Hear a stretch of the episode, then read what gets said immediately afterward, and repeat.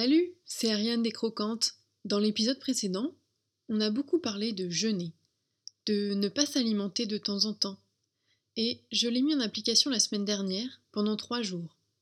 Je t'en reparlerai à la fin de ce huitième podcast, car je suis sûre que tu y trouveras de l'inspiration. Enfin, j'espère. Aujourd'hui, pour terminer cette série de podcasts, je voulais te parler de trois points fondamentaux pour bien aborder ta transition vers une alimentation plus colorée, plus poétique, goûteuse et vivante. Oui, tu as bien entendu.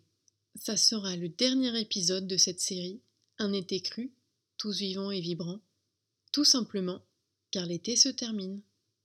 Je t'invite à me dire en commentaire si cette série t'a plu et si tu as encore des questions. Et tout de suite, commençons ce huitième podcast. La première chose à avoir bien en tête, et elle est primordiale, c'est de ne pas avoir une approche dogmatique, presque religieuse, de la façon dont tu t'alimentes. Fais attention aux étiquettes. Être végétalien, vegan ou crudivore n'est pas une fin en soi et ne te définit pas. On a également tendance à vouloir voir ou noir ou blanc, par exemple en voulant passer au 100% cru sans transition, ou éviter le gras, comme euh, le suggère Douglas Graham. Hormis une urgence de santé, il vaut mieux y aller doucement, par paliers, et aussi s'autoriser des à côtés sociaux. Et comme on l'a déjà dit, ne pas exclure de catégories alimentaires. Il ne faut pas non plus que tu décides de manger cru par contrainte. Il faut que tu y trouves du plaisir. Et si ce n'est pas le cas, alors viens tester mes recettes. C'est primordial. Changer d'alimentation doit te libérer, pas t'enfermer dans de nouveaux cadres rigides. En deuxième temps, je vais faire écho à de nombreux retours que j'ai en discutant de ce changement d'alimentation. C'est la peur d'avoir faim. Régulièrement, j'entends une voix qui dit Mais si je remplace mon petit déjeuner par des fruits, je vais avoir faim.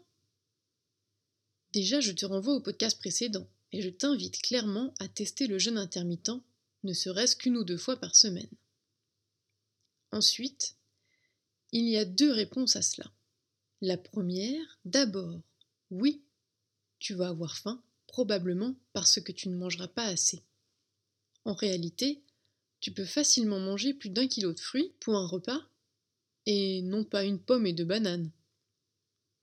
Le petit déjeuner habituel composé de tartines ou de muesli est très calorique, je dirais même plâtrant, pesant tandis que la sensation d'un repas de fruits est très différente. On se sent léger, même si l'on a mangé à sa faim. La deuxième réponse, c'est que pendant une certaine période transitoire, ton corps est tellement heureux de recevoir enfin les nutriments qu'il réclame. Je te reconnais, toi, qui me dis que tu as faim tout le temps. Qu'il en réclame une bonne dose pour compenser ces années de manque. Et cela peut durer un certain temps.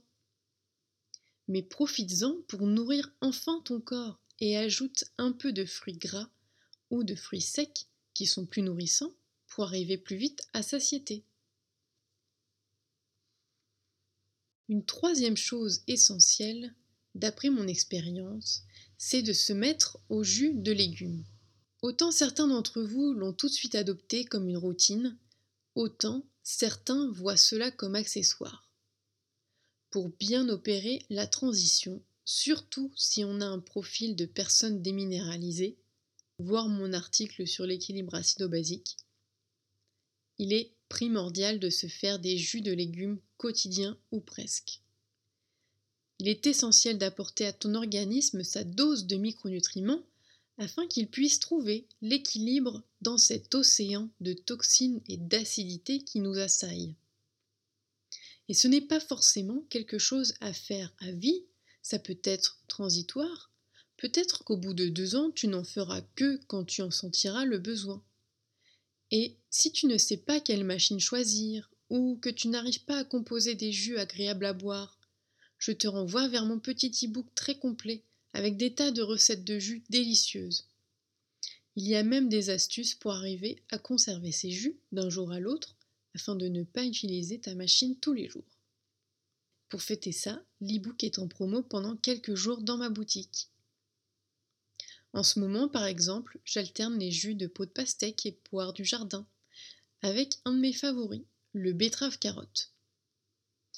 Et pour ceux qui seraient vraiment incapacité de se faire des jus de légumes, je recommande à minima de se fournir en eau de quinton pour pouvoir en boire régulièrement. Si tu veux avoir plus de conseils pour réussir ta transition, te poser les bonnes questions, la semaine prochaine, je sortirai un nouveau guide, entièrement gratuit, avec toutes mes astuces pour que manger cru ne te coûte pas trop cher, que tu réussisses à manger cru en hiver, à comprendre l'intérêt des combinaisons alimentaires, des conseils pour les femmes enceintes ou allaitantes, et tout un tas d'autres clés pour aller à l'essentiel. Enfin, je voulais te parler quelques instants de mon jeûne de la semaine dernière. Pour moi, c'est une grande victoire. Mes premiers jeûnes longs, sept jours il y a deux ans, trois jours l'an dernier, étaient essentiels mais difficiles à vivre. Je suis d'un profil de déminéralisé et épuisé.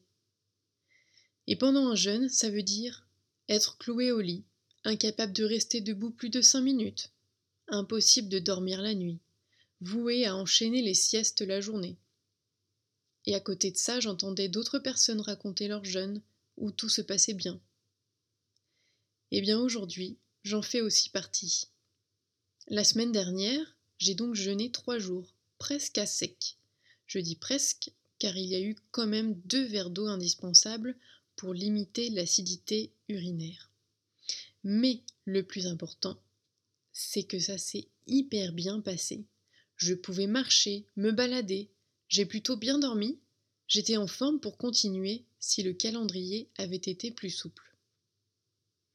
Et tout ça, je le dois à ces derniers mois qui m'ont bien préparé.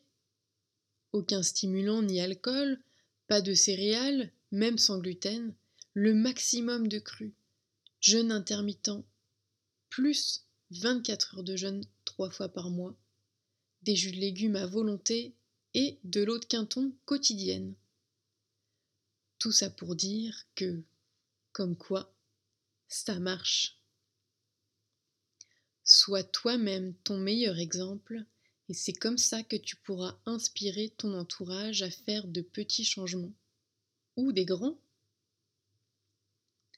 Pour finir cette série, n'oublie pas de me laisser ton petit commentaire ou retour de mail pour me dire si cette série de podcasts a pu t'aider à y voir plus clair et à passer à l'action.